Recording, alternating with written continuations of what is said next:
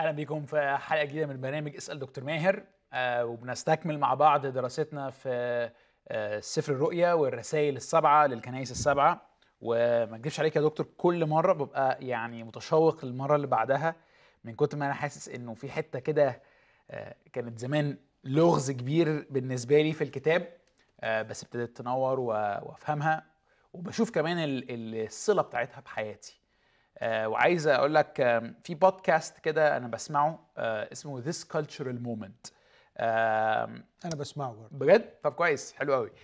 هم مؤسسين، واحد امريكاني واحد استرالي، وبيعملوا نوع من التحليل اللي عايز اقول على اعلى مستوى من الوعي والثقافه بالتاريخ، واللي بيسموها بقى ايه This Cultural Moment، اللحظة الثقافية دلوقتي اللي لاتسي العالم الغربي فيها بكل التأثيرات اللي عليه، بتدخل السياسة، بالميديا، بالسوشيال ميديا، بالإلكترونيكس، بالتكنولوجي، وتأثير ده على الإيمان وعلى المؤمنين وعلى الكنيسة وكل الكلام ده.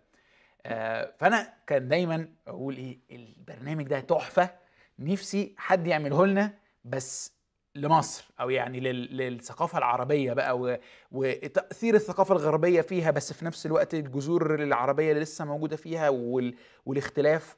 فانا حاسس ان احنا بنعمل كده من غير ما بنقصد طبعا، يعني مع الفارق، لكن يعني حاسس مع كل واحده من الكنائس دي بنشوف حاجه جديده تكشف لنا عن الأفكار الخفية اللي بتحكم طريقتنا في الحياة وفي العبادة وفي العلاقة بالله، وتوقعاتنا من بعض وتوقعاتنا من الكنيسة وتوقعاتنا من الله، وبنكتشف إنه هي جاية من ثقافة إحنا عايشين فيها. صحيح. أوكي طيب، النهاردة بقى هنعمل إيه يا دكتور؟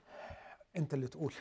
يعني أنا حاسس إن إحنا خلصنا سميرنا المرة اللي فاتت، طبعًا فيها حاجات كتيرة يعني، وده يعني إيه دايمًا الوقت عمره ما هيبقى كفاية، بس النهارده هننتقل الى كنيسه برغاموس.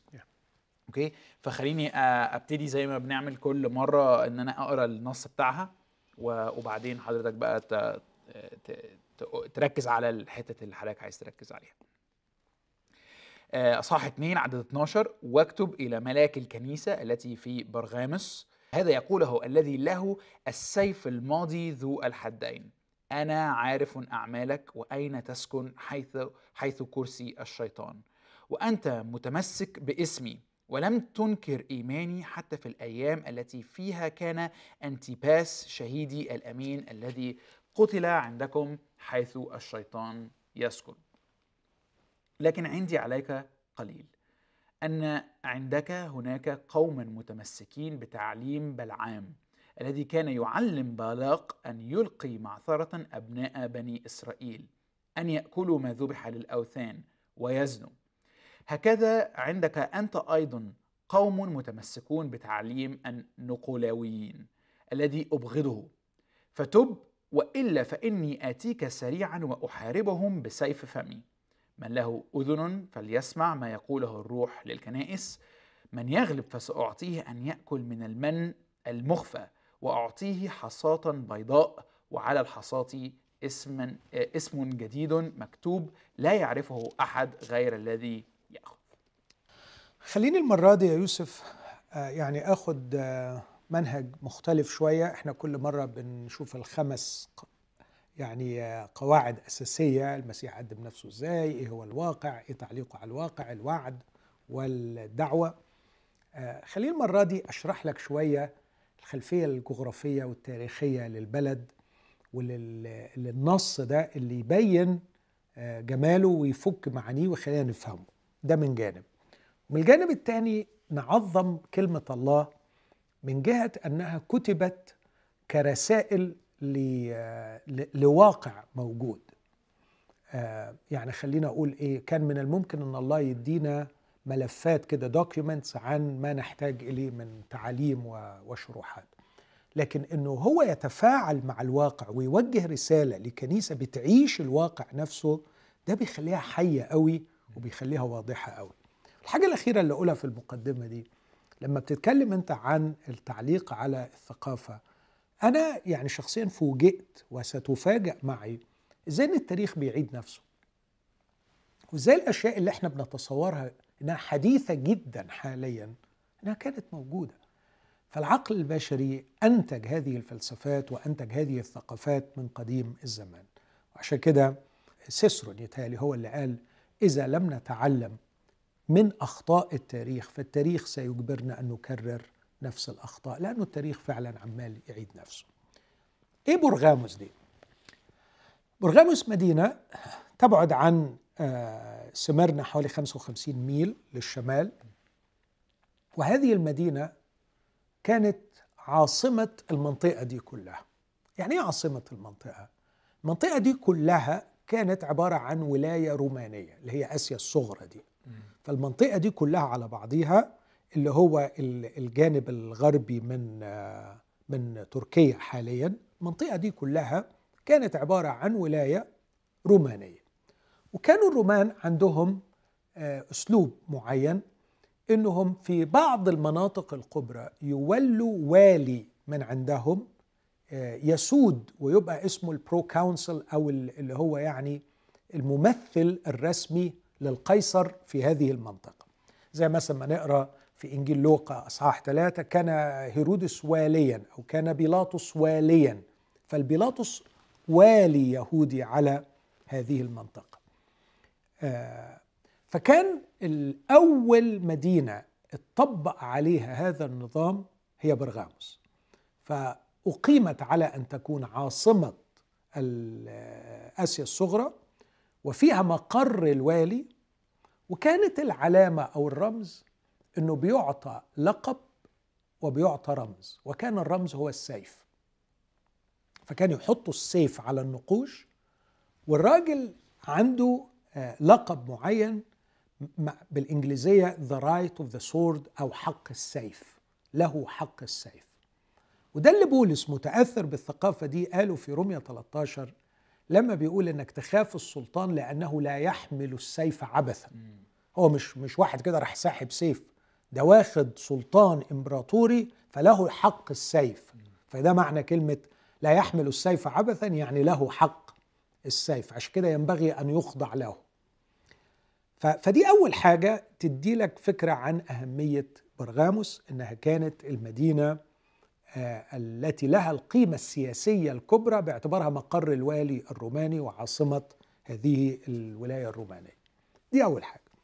الحاجة الثانية، كانت تتميز برغاموس بالعلم بالنواحي الأكاديمية، فكان فيها أكبر مكتبة في العالم القديم بعد مكتبة اسكندرية، كان فيها 200,000 كتاب. فلما تتكلم عن 200,000 كتاب في ذلك الزمن أنت بتتكلم عن يعني حاجة ثقيلة للغاية. وكانوا أهلها يتفاخرون بشدة بسبب عظمة مكتبتهم وعظمة ثقافتهم. هذه المكتبة تمخضت عنها أعظم مدرسة للطب في العالم القديم، فبقي فيها مدرسة طبية يأتي إليها الدارسون من جميع أنحاء العالم، فكل اللي عايز يدرس طب يعني على أصوله يروح لبرغاموس. فبقي فيه فخر شديد جدا بالنواحي العلمية، وأعتقد أنه واحد من أكثر المجالات حتى الآن التي تمجد العلم والعلماء هو ما يختص بصحة الإنسان، لأنه بيبقى ليها تأثير مباشر عملي. يعني مثلا اللي بيشتغلوا في الروكت ساينس ما لهمش قيمة عندنا زي دكتور مجدي يعقوب مثلا أو صح. الناس اللي بيشتغلوا في الطب صح. يعني فكانت لها زهوة وليها قيمة كبيرة لأنها متقدمة في الطب. أضف إلى هذا إنها كان بها أكبر معبد للإله أسكليبيوس. أسكليبيوس ده اللي بنشوف لغاية النهاردة الرمز بتاعه على معظم الصيدليات، اللي هو الحية اللي ملفوفة حوالين عصاية. وده كان يسمى إله الطب، وكان يعتقد أنه يشفي هذا الإله. فتلاحظ ارتباط وده شيء موجود، ارتباط العلم بالخرافة وارتباط الدين بالخرافة، الاتنين دايما ماشيين مع بعض. ما فيش دين إلا وفيه خرافة، وما فيش علم إلا ومعاه خرافة. والمفروض ان الانسان المفكر دائما انه يحترم العلم بس يخلي باله انه في حته خرافه، والانسان برضو المتدين يخلي باله انه في خرافات بتتسرب الى الدين. فمفيش واحد يعني خالص خالص من الخرافه لا في العلم ولا في الدين، وانت دارس في موضوع العلم والدين واكيد عارف الكلام ده. فكان الهيكل بتاع أسكليبيوس ده في حتى حية كبيرة، وكان نوع من طقوس العبادة انك تطعم هذه الحية كنوع من التقدير لإله الطب. وبرضه بالمناسبة بركة بيت حزدة في عدد مضاف في أصحاح 5 مش موجود في أدق النسخ، لما يقول كان يظن أن هناك ملاك ينزل ويحرك الماء ومن نزل أولا يشفى، ده مش حاجة إلهية، ده كان فعلا البركة دي مقدسة للإله أسكليبيوس، ووجدت مؤخرا النقوش بتاعته موجودة، فكان يضطجع هناك جمهور كثير من المرضى ينتظرون الشفاء من الإله أسكليبيوس اللي كان اسمه المخلص سوتر باليوناني. فكانوا بيضطجعوا على أمل، بس إيه بقى الخرافة اللي ارتبطت بذهنهم؟ إنه هيجي روح معين، روح أسكليبيوس، وهيحرك المية، والجدع بقى اللي هينزل أولا هو اللي هيخف.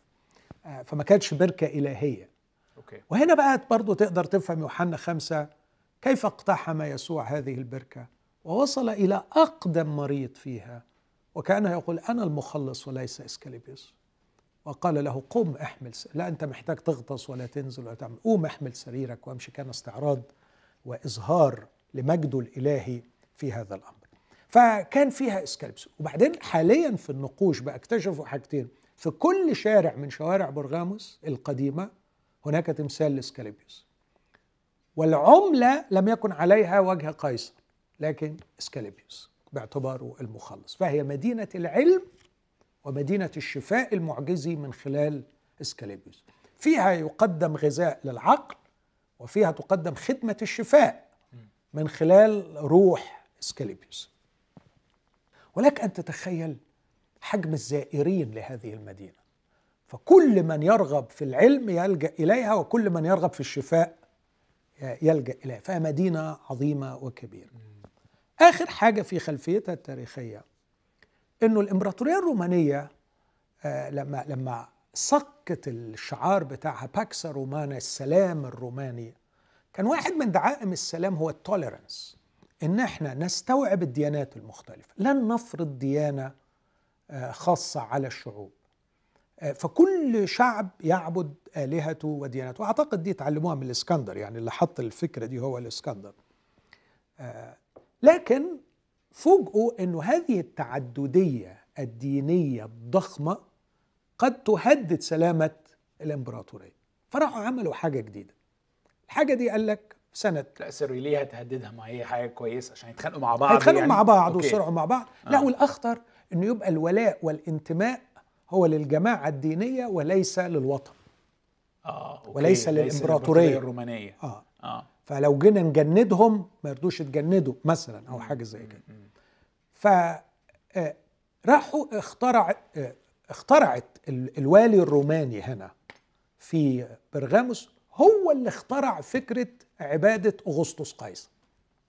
يعني قبل ما السنة في روما يسن مسألة عبادة الإمبراطور والمناداة بقيصر رب، اللي اخترع الفكرة دي برغاموس.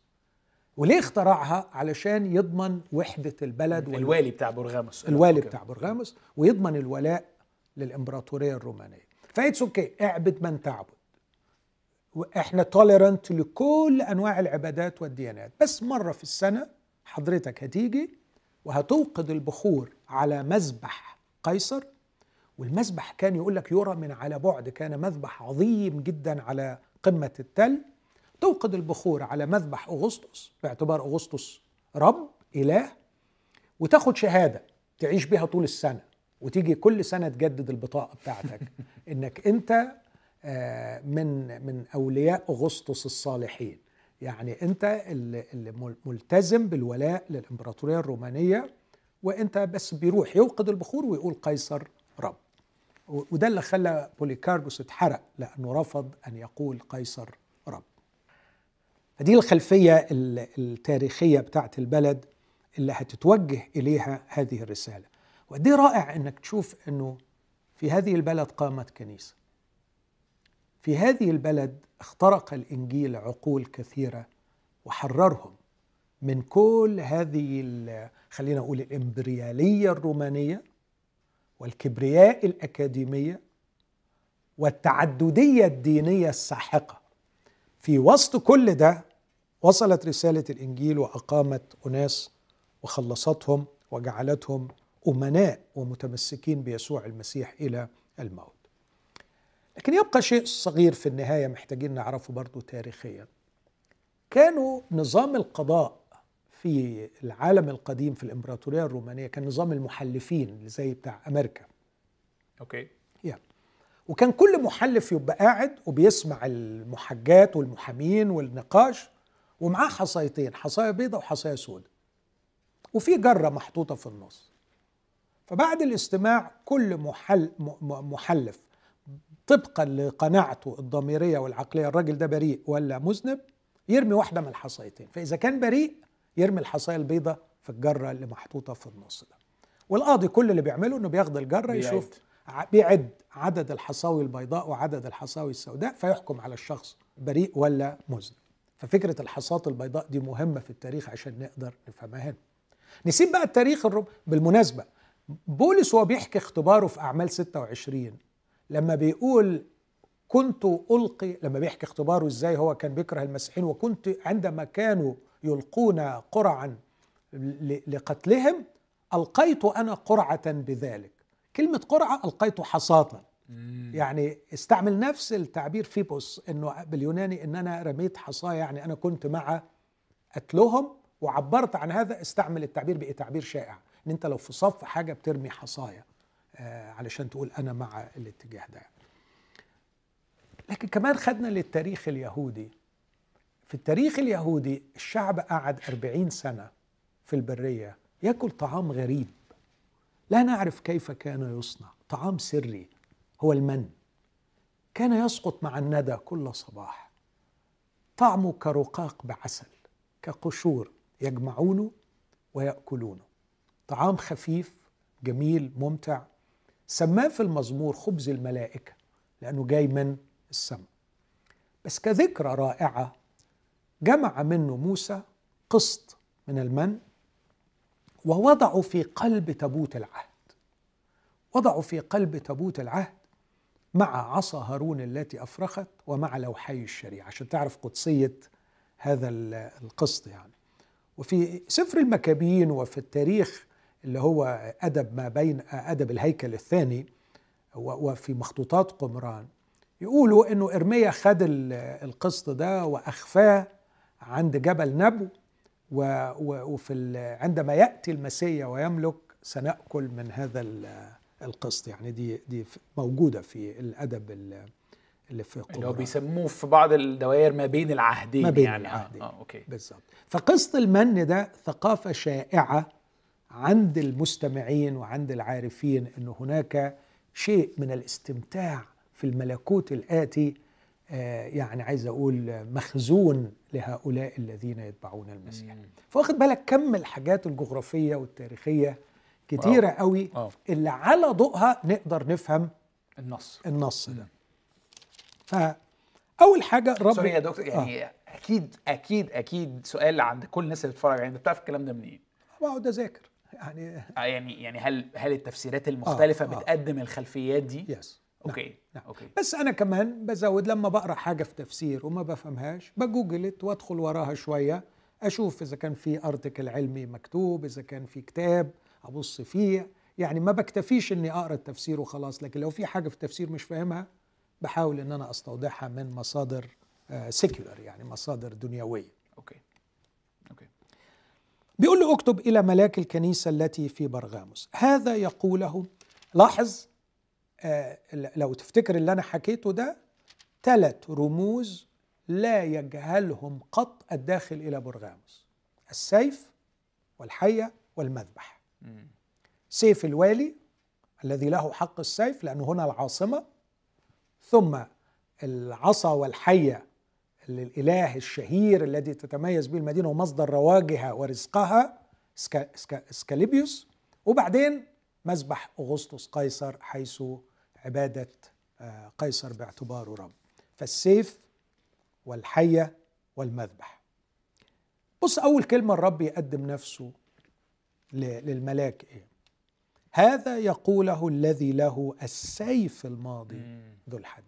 هنا تتفهم معناها زي ما قال لأخونا بتاع سمرنا، أنا هو الأول والآخر والذي كنت ميتا كان ميتا فعاش، ما تخافش لو إبليس ألقاك للموت، أنا كنت ميت وعشت، أنا اللي ليا سلطان الحياة والموت، أنا الأول والآخر. هنا بيقول له أنت السيف معلق وشايفه، السلطة الرومانية بكل هيبتها وجلالها وجبروتها، الإمبريالية الرومانية بكل جبروتها وسلطتها، على فكرة أنا أعلى، أنا الذي له السيف ذو الحدين، صاحب القدرة على الدينونة والقضاء النهائي الذي أقامه الله وعينه ديانا للأحياء والأموات هو يسوع المسيح. فكأنه بيخلق جواه حالة من مش بس الهيبة ليسوع، لكن سامحني أقول إعطاء السلطات الدنيوية حجمها الحقيقي. فإذا رأيت ظلم الفقير ونزع العدل من البلاد لا ترتع، لأن فوق العالي عاليا يلاحظ والأعلى فوقهم، هناك سلطان أعلى. وبيقول له أنا عارف أعمالك، برضو دي مش موجودة في الأصل، لكن على طول أنا عارف أين تسكن، حيث كرسي الشيطان، يعرف مكان سكنه ويعرف الوضع الذي هو فيه ويعرف أزمته، ودول ثلاث نقط هنقف قدامهم، يعني وضعه فين، حالته إيه، وأزمته إيه. وضعه يعني مكان سكنه، مكانه حيث كرسي الشيطان. إيه بقى كرسي الشيطان؟ المفسرين بيقولوا إنه هو ده معبد قيصر، معبد أغسطس قيصر. أوكي. بس الرب يسوع سماه حيث كرسي الشيطان، وبعدين قال عليه يسكن في الشيطان. بالظبط. يعني لأنه ده أول معبد أقيم لعبادة القيصر. فالرب يسوع بيسميه حيث الشيطان يسكن. أعتقد إنه الرب هنا عايز يقول قد إيه الشيطان شخصية حقيقية، قد إيه العمل الروحي الشرير حقيقة في الدنيا، قد إيه في مناطق معينة بينشط فيها الشيطان أكثر من غيرها. يعني دي غريبة بالنسبة لي، أنا دايما الفكرة عن الشيطان روح عادي تجول وموجود، يعني ممكن حتى يعني ما اكدبش عليك أفكر فيه على إنه كلية الوجود زيه زي ربنا، لأنه بيشايف أفكارنا كلنا أو بيحاول يعني يغرينا كلنا، بس إنه يقول عليه كرسي ويسكن. يعني إيه يعني هل ده معناه إنه في حتة بيبقى فيها العمل بتاعه يعني مركز أكتر من أماكن تانية؟ أكيد. وأرجو أن النقطة دي على الأقل بس نمحيها خالص من أذهاننا كمسيحيين، أنه فكرة أنه كلي الوجود وأنه يعرف كل حاجة. الشيطان كائن محدود، كائن مخلوق، والمخلوق باي ديفولت بالتعريف مادام مخلوق يبقى محدود، ومحدود في كل شيء، مش بس محدود في المعرفة، محدود في السلطان. فالشيطان ليس له سلطان مطلق، وليس له وجود كلي، وليس له معرفة كلية، وليس له حرية مطلقة. الشيطان أنت محتاج بس تسأل نفسك هو مخلوق ولا مش مخلوق؟ إذا قلت مخلوق على طول قول بعديها محدود، ومحدود في كل شيء. بس مش معنى كده إنه يعني عايز أقول لو هو مثلا معاه جيش فساعتها بقى العمل بتاعه ممكن ينتشر ويبقى مع مناطق كتيرة، يعني عنده قدرات كبيرة جدا. لما أقول محدود مش معناه يعني ضعيف، عنده قدرات رهيبة، عنده إمكانيات اتصالات غير عادية، عنده تاريخ طويل، عنده خبرة وحنكة رهيبة في خداع بني البشر. لكن ودي أقدر أأكدها من خلال قراءتي للتاريخ البشري ومن خلال تجوالي في الدنيا وسفري، هناك أماكن معينة يعمل فيها الشيطان بأسلوب معين قد لا يشعر به الساكنين في هذه المنطقة بسبب التوليرانس والتعود عليه، لكن يشعر به الزائر.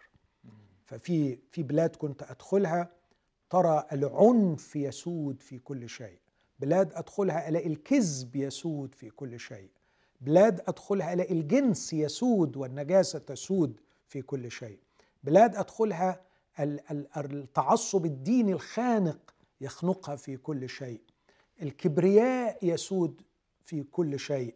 فعمل إبليس بيتلون بأشكال مختلفة في مناطق مختلفة، وهناك مناطق يكثف إبليس من وجوده فيها ومن عمله فيها. واعتقادي عندما تكون مناطق صنع القرار ولها أهمية كبيرة في التأثير على باقي الجنس البشري، فبرغاموس عاصمة وسياسيا وعلميا وخرافاتيا وأيضا من جهة يعني التوليرنس والتعددية الدينية كانت مركز جبار. فأعتقد أن إبليس يهمه أن يكون ليه مكان متميز فيها.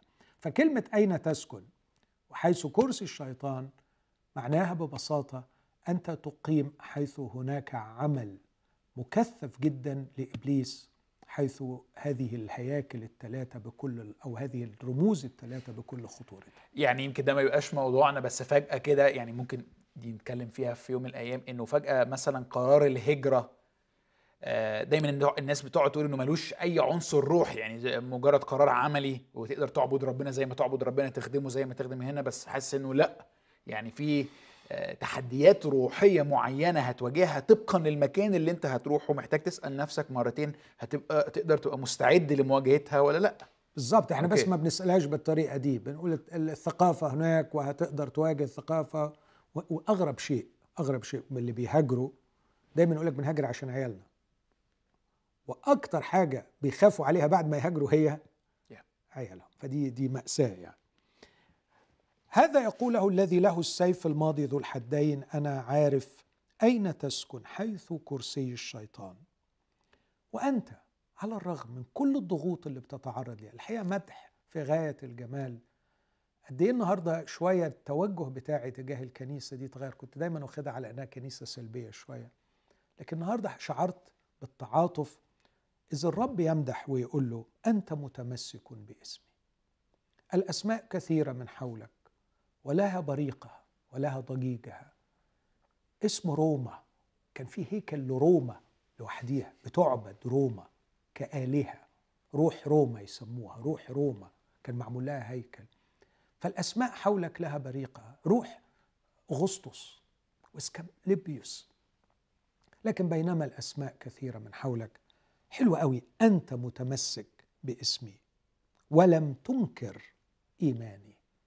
التمسك باسمه التعلق بالشخص، وعدم إنكار الإيمان، عدم إنكار الحقائق الخاصة بي، أو عدم إنكار ثقتك فيه.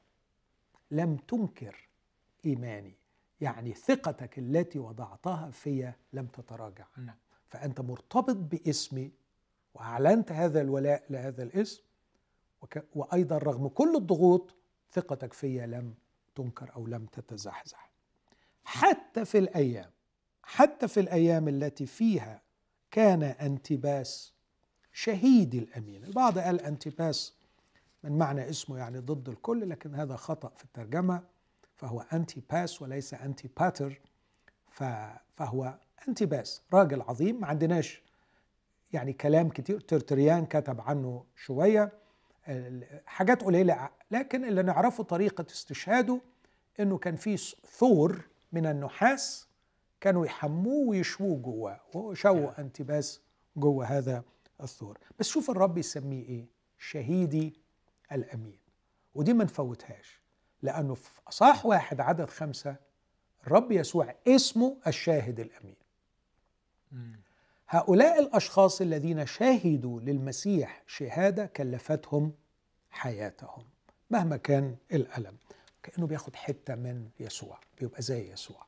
فهو اسمه شهيدي الأمين الذي قتل عندكم. كلمة عندكم بينكم، وعشان كده بعض المفسرين بيقولوا أنه راحوا عملوا الجريمة دي في وسط المؤمنين، يعني أجبروهم أن هم يجتمعوا ويروا هذا العمل الإجرامي علشان يكون عندهم رعب وخوف.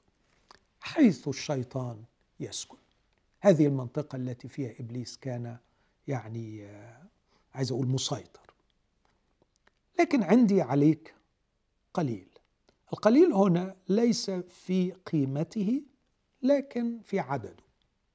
بعض زي ما هنوضح، يا إما تعليم يا إما تعليمين خطيرين.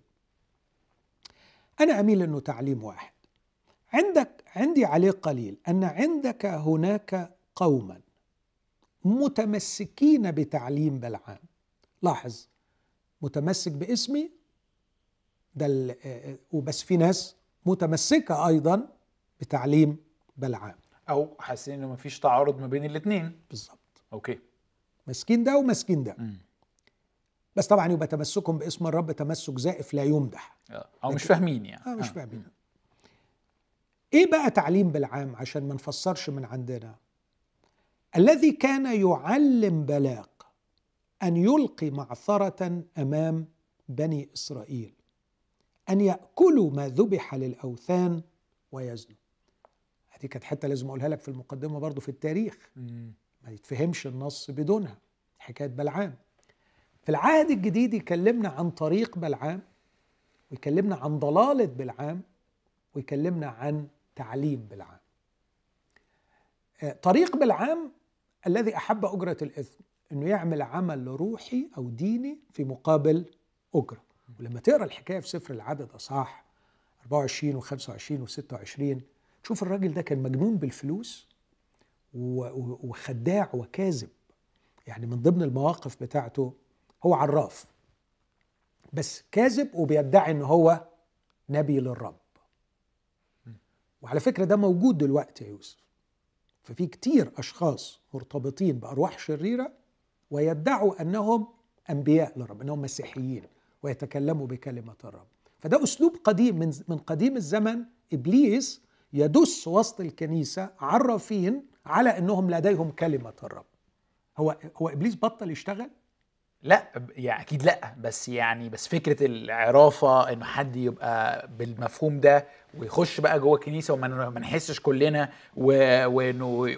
وننسب هذه الروح لروح نبوة حقيقية، بس هي في الآخر جاية يعني فعلا كأنها فيري تيل، يعني كأنها قصة. هو كل المسيحية كأنها فيري تيل يعني. يعني ما أنت أي حاجة ممكن تفسرها على إنها فيري تيل لو عايز تفسرها. لكن هو السؤال أنت هترجع تسأل نفسك، هو في كائن اسمه إبليس ولا ما فيش؟ في. الكائن ده مازال شغال ولا واخد أجازة؟ لا مازال شغال. هل وسيلة شغله الوحيدة هي الاضطهاد الخارجي زي ما حصل في سميرنا؟ لا، لكن ممكن يشتغل من بره، وممكن يشتغل بالقوة الناعمة من جوه. يمكن يشتغل من خلال خداع، ومن خلال فنون، ومن خلال حاجات كتير قوي من جوه الكنيسة. فمن ضمن الحاجات الخطيرة أنه يزرع ناس جوه الكنيسة. إنسان عدو جاء والناس نياما وزرع زوانا في وسط الحنطة. لما هيزرع بقى، هيزرع أشخاص بعينيهم حمراء وبقرون ولابسين أسود، عباد الشيطان؟ لا إطلاقا. لا عجب أن الشيطان يغير نفسه. الشيطان يغير نفسه إلى شبه ملاك نور، فلا عجب إن كان خدامه يغيرون شكلهم إلى شبه رسل المسيح. فيبقى خدام لإبليس لكن شكلهم شكل خدام الله، ويدخلوا وسط الكنيسة ويزرعوا بعض الأفكار اللي فيها شيء من الصح وشيء من الغلط، علشان تقبل، علشان الخدعة تنطلي. فيبقى تعليم شيطاني لكن مكتسي بألفاظ مسيحية. وده كتير قوي جوه المسيحية. انت بس مسكت في حتة العرافة دي علشان يعني سوبر ناتشر، لكن في حاجات تانية كتير قوي. ففي عرافة، وأنا شفت ده، في عرافة بس عرافة باسم المسيح وبتمشي. مين بقى مؤسس هذا الاتجاه في التاريخ البشري؟ بلعام. فده طريق البروتايب بتاعه هو بلعام، ده اللي أسسه.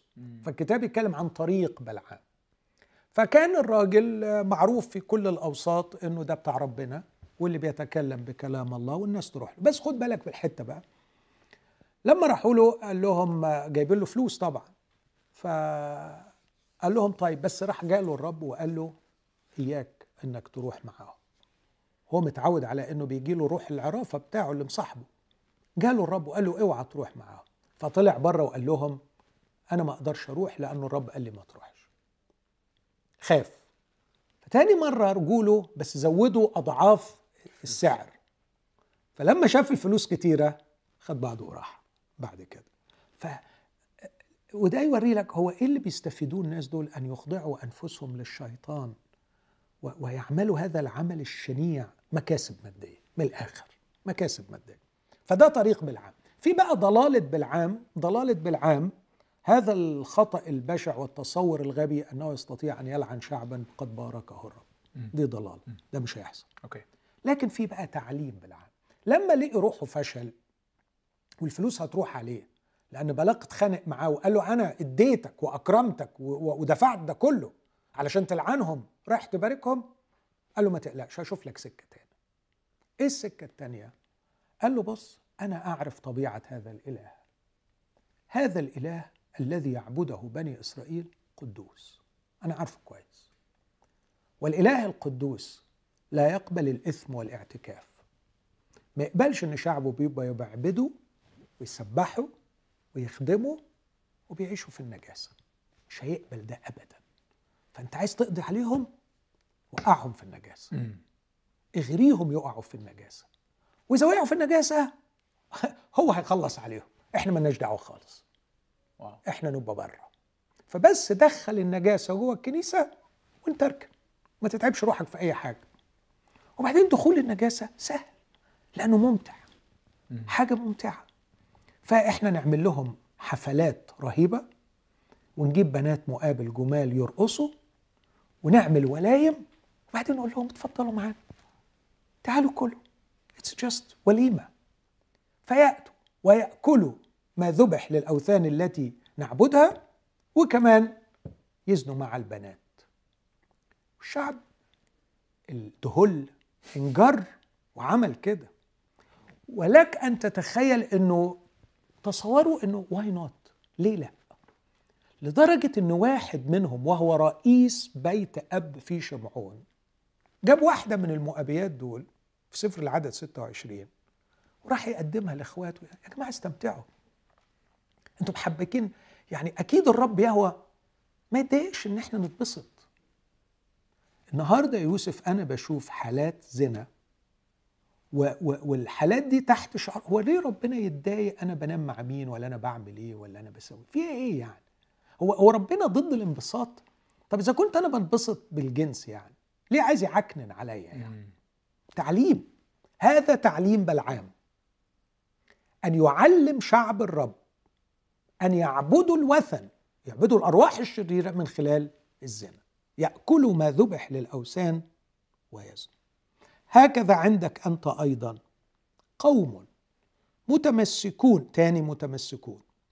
كلمة هكذا بقى دي هي اللي عاملة الاختلاف، عاملة القلبان. هل هو هكذا يعني و أيضا عندك، ولا هكذا بمعنى على نفس المنوال؟ على نفس المنوال. أنا أميل أنه على نفس المنوال، لكن مش رافض التاني، وإن كنت أحاول أوجد رابطة علشان مش قادر أجزم إذا كانوا اتنين، لكن أميل إنه واحد. هكذا عندك أنت أيضا قوم متمسكون بتعليم النقولاويين. كلمة نقو من نيكو اللي هي انتصار، اللي هي نايكي، نايكي يعني للرياضيين هتغلب، صح. ولاوس باللاوس، نيكولاوس شعب، وبلعام، بلعام معناها المنتصر على الشعب.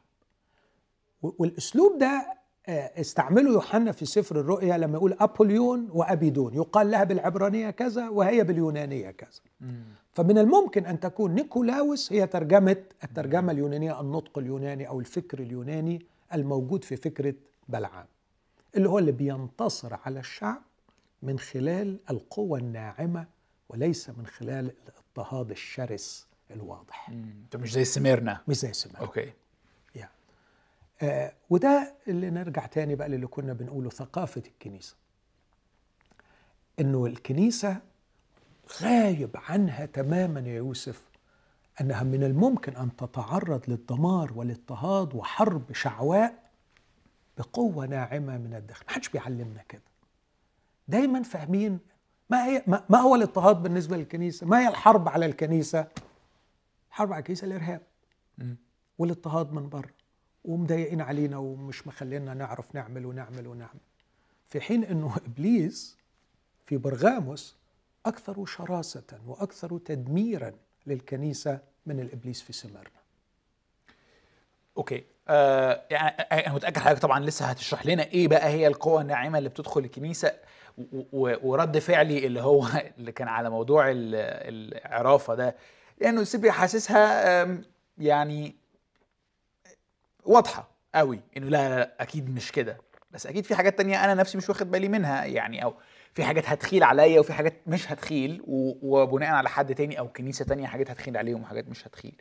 ف يعني إيه بقى الحاجات دي؟ معرفش ده وقتها دلوقتي ولا في يعني مثلا لما بتقول إنه العرافة لا على فكرة العرافة لما تجيلك بثوب تقوي جدا، وإنه واحد يصلي لك مثلا وبعدين يعني يقول لك المستقبل، ما دي عرافة. هو كونه صلى معناها إنه ما عادتش عرافة. في حوادث في الكتاب المقدس كان أنبياء يخبرون بالمستقبل بروح الله، بس إبليس بيحب يقلد. فكونه بيقلد مش بس بيقلد في الوظيفة، لكن في الميثود، في المنهج، علشان تخيل عليك. وعلى الكنيسة أن تميز. فبرضه أنت يعني ما تاخدهاش ببساطة على أنها حاجة يسهل تمييزها. لا، ناس كتيرة وقع في بلاوي بسببها، بلاوي يعني، ناس قالت لناس اعمل كذا وكذا ودوهم في داهية. فواضح أن دي عرافة. لكن كمان حاجة تانية، أنه لما بنقول أنه يعلمهم أن يأكلوا ما ذبح للأوثان ويزنوا، طبعا الزنا حاجة بشعة، بس موجود ان في ناس بتزني وبعدين يقول لك هو ربنا ضد الانبساط. لكن خد بالك انه بيبقى طيف يا يوسف، يعني ابليس ذكي، ابليس مش هيجيب لك الخطيئه فجأة، لكن انه يخليك تتعامل بتهاون مع الامور الجنسيه، تتهاون في التعامل مع الامور الجنسيه. ما هو ده برضه الاسلوب اللي ابليس بيحطم بيه الكنيسه من الداخل. يعني خليني احاول اقول مثال معاصر واقول لي ده معانا ولا لا. في الصيف لما بروح اماكن معينه وبشوف اصحابي اللي من كنيستي ومن كنايس مختلفه، وبحس انه انا مش مستريح قوي، يعني مش مستريح قوي لللمس والنوع اللبس، ومش مستريح، وبحس اوكي طبعا هعدي حته هو ام اي تو جادج، او مين انا علشان احكم على الناس دي، بس هقول حتى اذا في ناس قدامي يسمعوا مني واقول لهم بمحبه، ازاي اقدر اعبر لهم انه يعني احنا مش ضد الانبساط او مش مقفين او مش متخلفين. اوكي، بالمفهوم ده بحتار سنه، يعني مش انا خايف اعبر بطريقه تضايق حد مني يعني، بس ساعات بحس انه في تهاون. التهاون ده انا مش شايف يعني زنا كامل، بس في نفس الوقت انا شايف مش مبسوط، وفي نفس الوقت خايف اقول حاجه يتقال عليا ان انا راجعي او مقفل. فاهمني؟ انا اعتقد انك يعني قول واحظى بهذا الشرف انك يعني يتقال عليك أي حاجة طالما أنك بتعبر بمحبة وإخلاص. بس نفسي أنك تبقى فاهم أنه هذه الأمور الرب لما قال ده غلط، مش عشان هو متعقد وهو عنده مشكلة مع الجنس، لكن هذا التحلل والتسيب الجنسي له نتائجه المدمرة على الأشخاص أنفسهم. فأنت لما بتقول يا جماعة ده مش صح، مش صح عشان ربنا يرضى عنكم اطلاقا، مش كده، ده مش صح، لان ده مؤذي ليكم، مؤذي لعيالكم، مؤذي للي حواليكم، انت كده هتؤذي نفسك. عارف لما يقول له في سفر حبقوك آية لفتت نظري، يقول له قد تآمرت يعني فكرت وخططت لخزي بيتك وأنت مخطئ لنفسك. قد تآمرت يعني هتتفكر وتخطط وتصرف وتعمل، في الآخر هتجيب الخزي لبيتك وأنت أخطأت في حق نفسك. فلما الرب بيقول ما ينفعش إنك تعمل كده، مش علشان هو عنده مشاكله الخاصة مع الجنس، لكن هو عارف إنه ده نتائجه مدمرة على أصحابه. وبعدين أرجوك اعمل كيس ستادي ودور في اللي انت بتتكلم عنهم دول وشوف الابعاد وادرس التاريخ بعد 4-5 سنين وشوف ده راح فين وده جه منين. كمل الحكايه، يعني ما تاخدش لقطه واحده وتجري، شوف النتائج في الاخر، وده اللي احنا بنشوفه وبنسمعه. تعليم النقولاويين البعض يقول انه هو التاثر، هو نفسه تعليم بالعام، التوليرانس لنوع الشرور دي. والبعض بيقول لا، الانتصار على الشعب انه حدث في تاريخ الكنيسه تاثر بروح برغاموس. ايه الروح اللي في برغاموس؟ كان فيها 3 حاجات كبار وكلهم لتدمير الشعب، فتعليم النقولاويين لتدمير شعب الله. تدمير شعب الله بالسيف، تدمير بالسلطة يعني، تدمير شعب الله بالحية، وتدمير شعب الله بالمذبح. دول ال3 حاجات اللي احنا اتكلمنا عنهم في المدينة نفسها بالظبط. الرب يسوع كان شايف انه دول 3 معاقل شر، 3 مصانع لفكر يصوغ ثقافة معينة يعيش بها العقل البرغامي. اللي عايش في برغاموس عقله تكون ب3 أفكار معينة مرتبطة بالسلطة وبالحية وبالمذبح بتاع أغسطس. ناخد واحدة ونكمل الباقيين الحلقة الجاية. أنا أقولهم لك بسرعة شديدة ال3 وبعدين ممكن نبقى نكمل لو تحب، ممكن نبقى ناخدهم بتفصيل في تطبيقهم على الواقع الحاضر لو حابب. حلو جدا. فالسلطة كان جلال وبريق وجمال وهيبة السلطة للوالي الروماني بلبسه الأرجواني شيء رهيب في تأثيره على الناس. مع الوقت وتصالح الكنيسة في أيام قسطنطين مع الدولة، هذا البريق والمجد السلطاني انتقل إلى داخل الكنيسة، فبقي في داخل الكنيسة هناك عشق للسلطة، وعشق السلطة داخل الكنيسة يدمر الشعب، ينتصر على الشعب. فده أول خطر في ثقافة أن القادة سادة وليسوا خدام، القادة يتسلطوا وليس يخدموا. الخطر الثاني هو الحية، والحية بشفائها وادعائها أن هناك خلاص بعيدا عن المسيح، خدمة الشفاء بدون المسيح، خدمة الشفاء لشفاء النفس البشرية وخلاص النفس البشرية. هناك سوتر، هناك مخلص، كل شوية يقدم للناس شيء على أنه هو ده طريق الخلاص. فمثلا ثقافة أنه العلم هو مخلصنا، الناس سوف تخلص من أزماتها بالساينس، الناس سوف تخلص من مشاكلها بالفلسفة، الناس سوف تخلص من مشاكلها بالشفاء الجسدي. فدي إيجاد مخلص غير المسيح يدمر الشعب. عندما نكرز للناس بأي شيء جيد، بأي شيء جيد غير يسوع المسيح، نحن ندمر شعب الله، ننتصر على شعب الله بأن احنا نغلبه، نسحقه. تعليم بالعام. لا اشرح لي الجملة دي تاني يا دكتور معلش. عندما نكرز للناس، بولس يقول لم أعزم أن أعرف شيئا بينكم إلا يسوع وإياه مصلوبا، فالمخلص هو يسوع. لكن عندما يقدم للناس يسوع سكي، لكن في كمان أشياء أخرى تخلص الإنسان، يعني تفاجأ أنه التركيز حول النظر عن يسوع إلى ممارسة معينة، إلى تعليم معين، أنت لو عملت كده كل حاجة هتتحل، مش دفع الناس للارتباط بيسوع المسيح وسماع دعوته. إن كان أحد يأتي ورائي فلينكر نفسه ويحمل صليبه ويتبعني كل يوم. أوكي. يعني أنا عندي أسئلة هخليها المرة الجاية على الحتة دي، يعني قولي على الثالثة اللي هي الفكرة الأساسية وراء إقامة عبادة أغسطس، هي التوليرانس، هي التسامح في قبول كل الديانات معا وقبول كل المعتقدات معا، و يعني كله يبقى كله كويس، بس بشرط واحد، انك تكون intolerant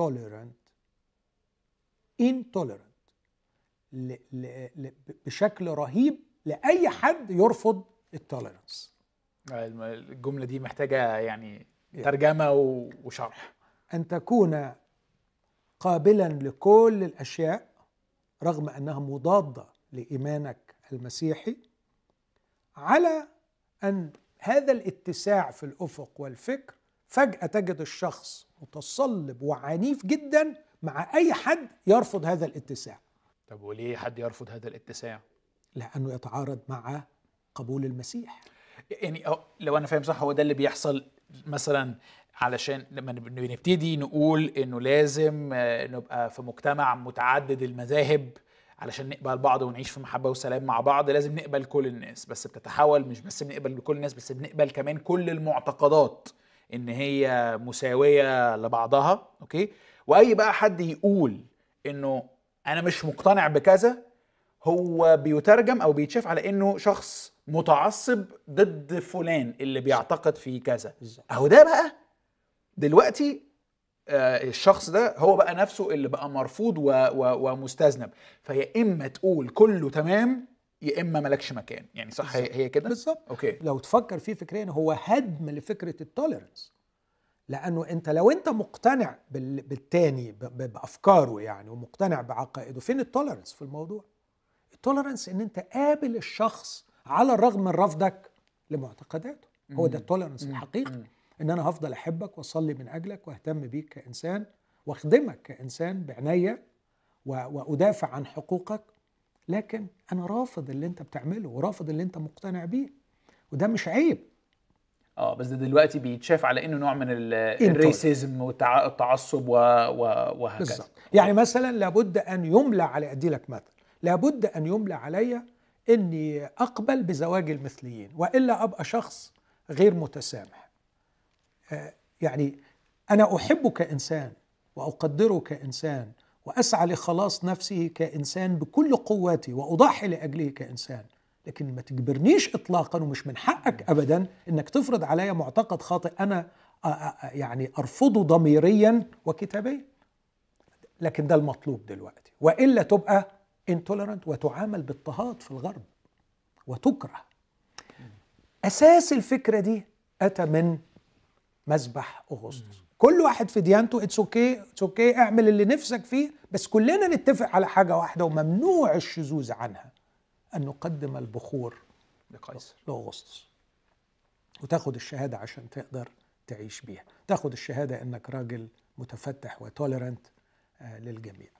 الرب يسوع بيقول له تب، وبيقول لهم التعليم ده أنا أبغضه.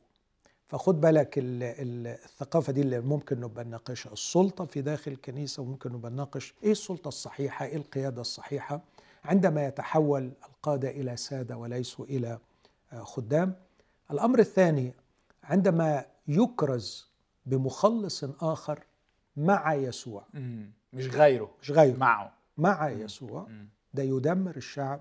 والأمر الثاني عندما ينفتح الباب لكل أنواع التعاليم المتضادة بحجة التوليرانس.